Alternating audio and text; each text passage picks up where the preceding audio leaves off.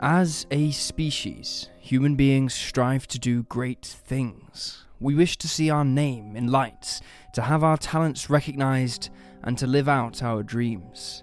At the very least, all humans deserve a degree of recognition, even if it's just from our friends and family. Someone else to know who we are, remember our name, and the good things we bring into the world.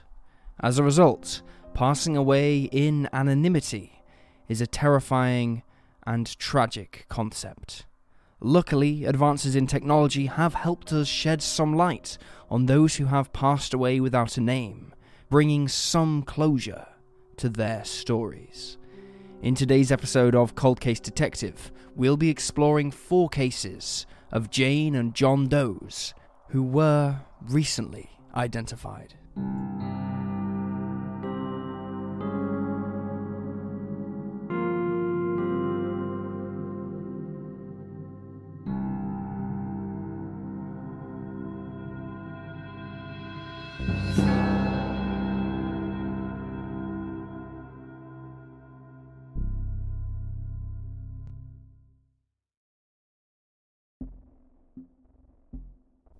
Michelle Garvey.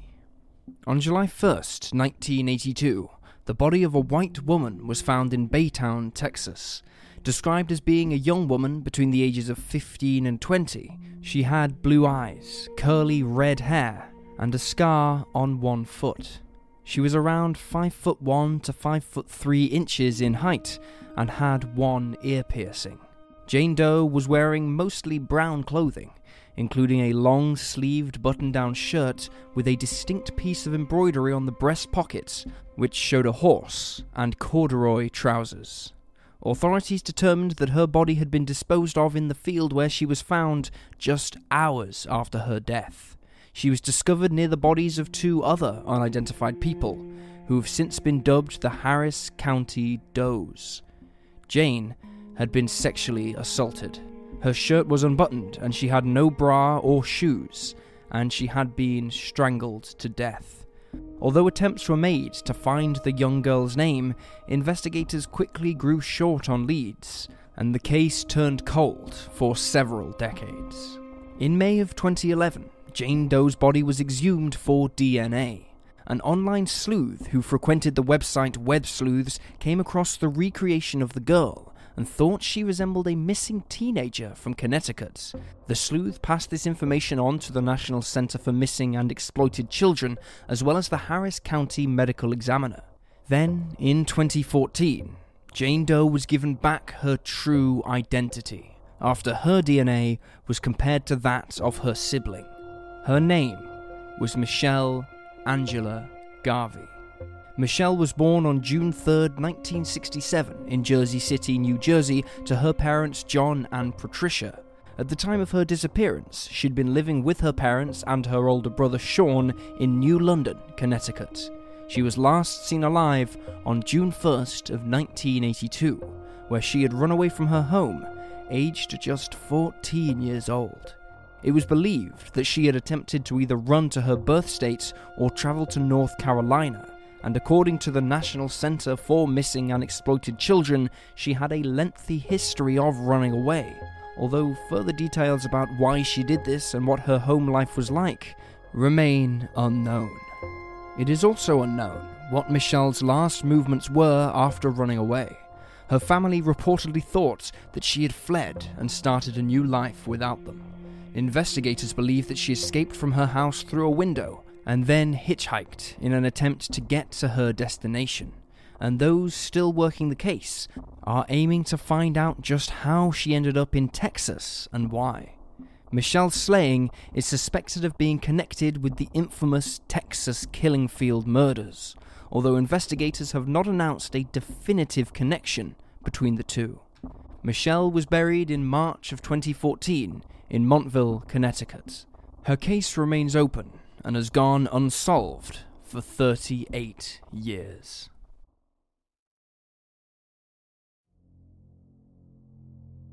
David Stack. On June 10th, 1976, the body of a young, white male was found in a landfill near a water treatment facility in Utah. The young man was estimated to be between the ages of 17 and 21, was 5 foot 9 inches, and weighed around 170 pounds. He had wavy, shoulder length brown hair, a faint moustache and beard, and brown eyes, and wore a tan or grey shirt, black belt, and jeans with patches on the knees. He had no shoes. He also had several distinguishing marks on his body a white scar on his forehead, a vaccination scar on his left shoulder, and another on his left wrist. John Doe's right foot also had hammer toe deformities, meaning that the tips of his toes pointed downwards. This was possibly from wearing tight fitting shoes, but could also have been caused by other factors. Since he carried no identity, investigators could not determine the young man's name, despite asking around the area. They did, however, find out that he was last seen alive in the nearby town of Wendover in Utah at around 3 pm the day before he was found. However, after this, John Doe's case began to fade from the public spotlight and was ultimately closed due to a lack of leads. He was buried at a local cemetery. During the early years of the investigation, many of the details in the young man's case were kept under wraps. It wasn't until 2010 when his profile was entered into the database of the National Center for Missing and Exploited Children website that various features of the case were released. For example, it was never before told to the public that John Doe died from two gunshot wounds to the head. Four years later, in 2014, his case was officially reopened. Two detectives had gone to a cold case conference and learned of new ways to collect DNA and dental samples, which had prompted them to re-investigate John Doe's death. A new forensic facial reconstruction was also created and released around this time, and displayed to the public, although it sadly appears to have brought forth no new leads. Then, in 2015, a big break finally came. John Doe's dental records were found to be similar to that of a missing teenager. As a result, his body was exhumed, and DNA evidence was extracted and compared to his potential relatives. On August 11th, that same year, it was announced that, after 39 years, John Doe had a name. He was David Arthur Stack of Colorado. David, or Dave to his family, was a 19 year old who had graduated from New Milford High School in 1975 and had seven siblings. Upon hearing the news, his youngest sister Diane said, We always hoped that it was something better than it ended up being, while his brother James added, I always thought he went to Alaska. Dave was loved by his family and apparently was the most popular sibling with lots of close friends. He loved rock concerts and parties and was described by his siblings as charming and charismatic. In 1976, he decided to hitchhike to California to see one of his siblings. He was last seen on June 1st at his family's home in Broomfield, Colorado that year. It is unclear if his family later filed a missing persons report, as they seemed to believe that he had made it to his destination unscathed. When they didn't hear from him again, the family bandied about many different theories, including that he'd started a new life, that he'd moved to Europe, or that he had developed amnesia. In recent interviews, the siblings stated that they had looked for him most of their lives. After he was identified, Dave's body was transported back to his family to be reburied. The investigation into his death is still ongoing.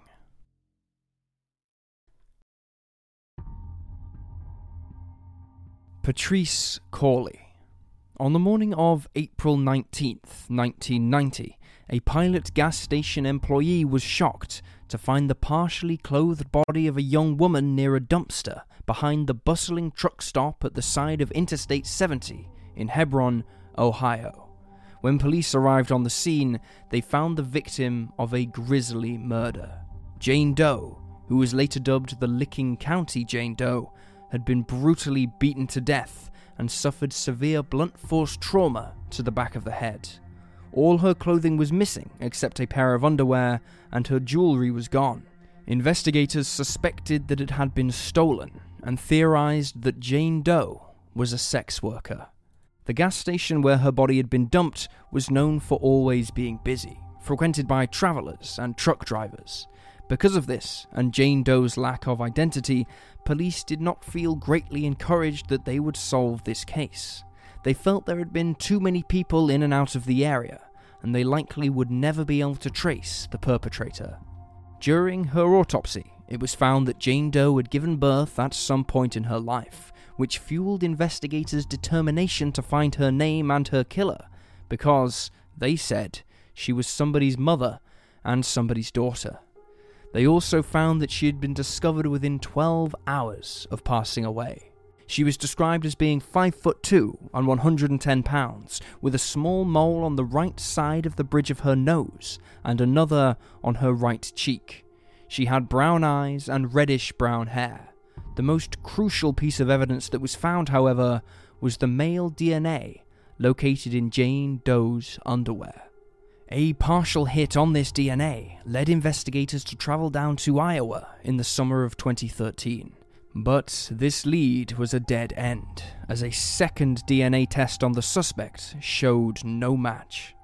A family in South Carolina then came forward, believing that Jane Doe was their missing mother, but this was also proven to be false. Shortly after her autopsy was completed, Jane Doe was buried outside of Newark and was given a granite headstone by a US Marine veteran and Church of Christ minister, who had the stone inscribed with Jane Doe and the date of when she was found. It wasn't until August of 2017 that Jane Doe's true identity came to light, after her sister in law filed a missing persons report in 2016, which led to a DNA match. Jane's real name was Patrice Anita Corley. She was a 29 year old mother of one who was last seen on December 4th in Kentucky in 1989. In the months following her disappearance, Patrice's sister in law had attempted to file a missing persons report, but was told that she couldn't because she was not a blood relative. After she was identified, investigators received what they called significant leads in Patrice's case, but so far her slaying has gone unsolved. Little is known about her life. The only suspect in the crime is the Ohio prostitute killer, an unidentified serial killer suspected of being a trucker who went by the name of Dr. No over CB radio.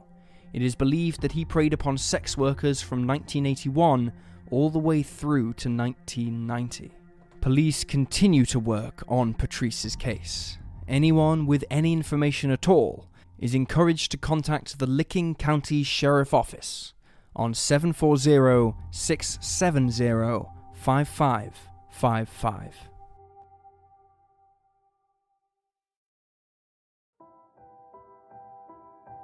Anne Lehman. It was August 19th, 1971, when a man and his young son were taking a stroll in an area off Redwood Highway in Oregon, searching for mushrooms to collect. The area, known locally as a dumping site, was near mile 35 along that stretch of road in Josephine County and close to the California Oregon border. As the pair searched, they saw something underneath the debris and soon realized they'd stumbled upon human remains. The unidentified girl found at the scene was estimated to be between the ages of 14 and 25.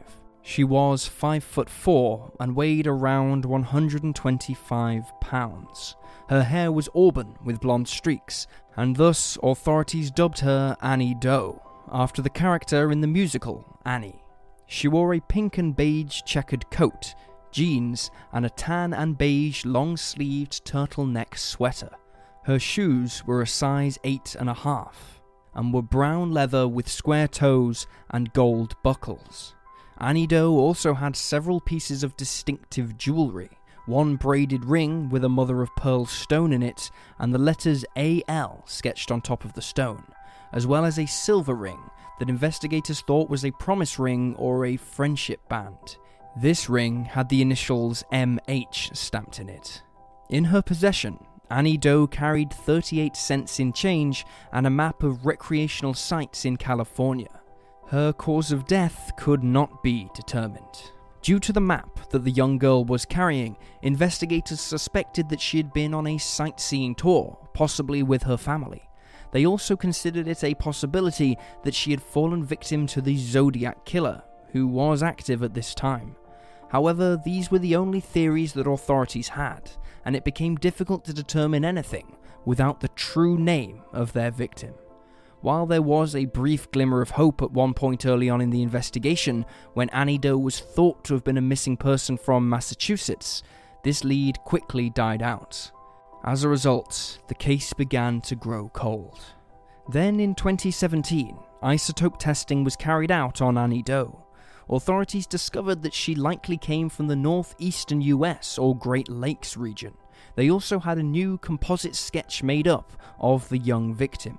A year later, the DNA Doe project took her case, and after 48 years, Annie Doe was finally identified. Her name was Anne Marie Lehman, and coincidentally, her family called her Annie. She was a 16 year old who'd gone missing from Aberdeen, Washington state, in the winter or spring of 1971. Her older sister, Virginia, remained there and it was her DNA that was used to make the match. Annie was born in August of 1954 to Norma and Albert. Norma was originally from England, and several of Annie's relatives had been traced back there when the DNA Doe project was searching for her true identity. Annie's father, Albert, was an alcoholic. She apparently suffered an unhappy home life, which is thought to be the reason that she left. She also had a brother named Alan, who was just four at the time of her disappearance. Unfortunately, by the time Annie's true name was uncovered, he had passed away, along with their parents and half sister.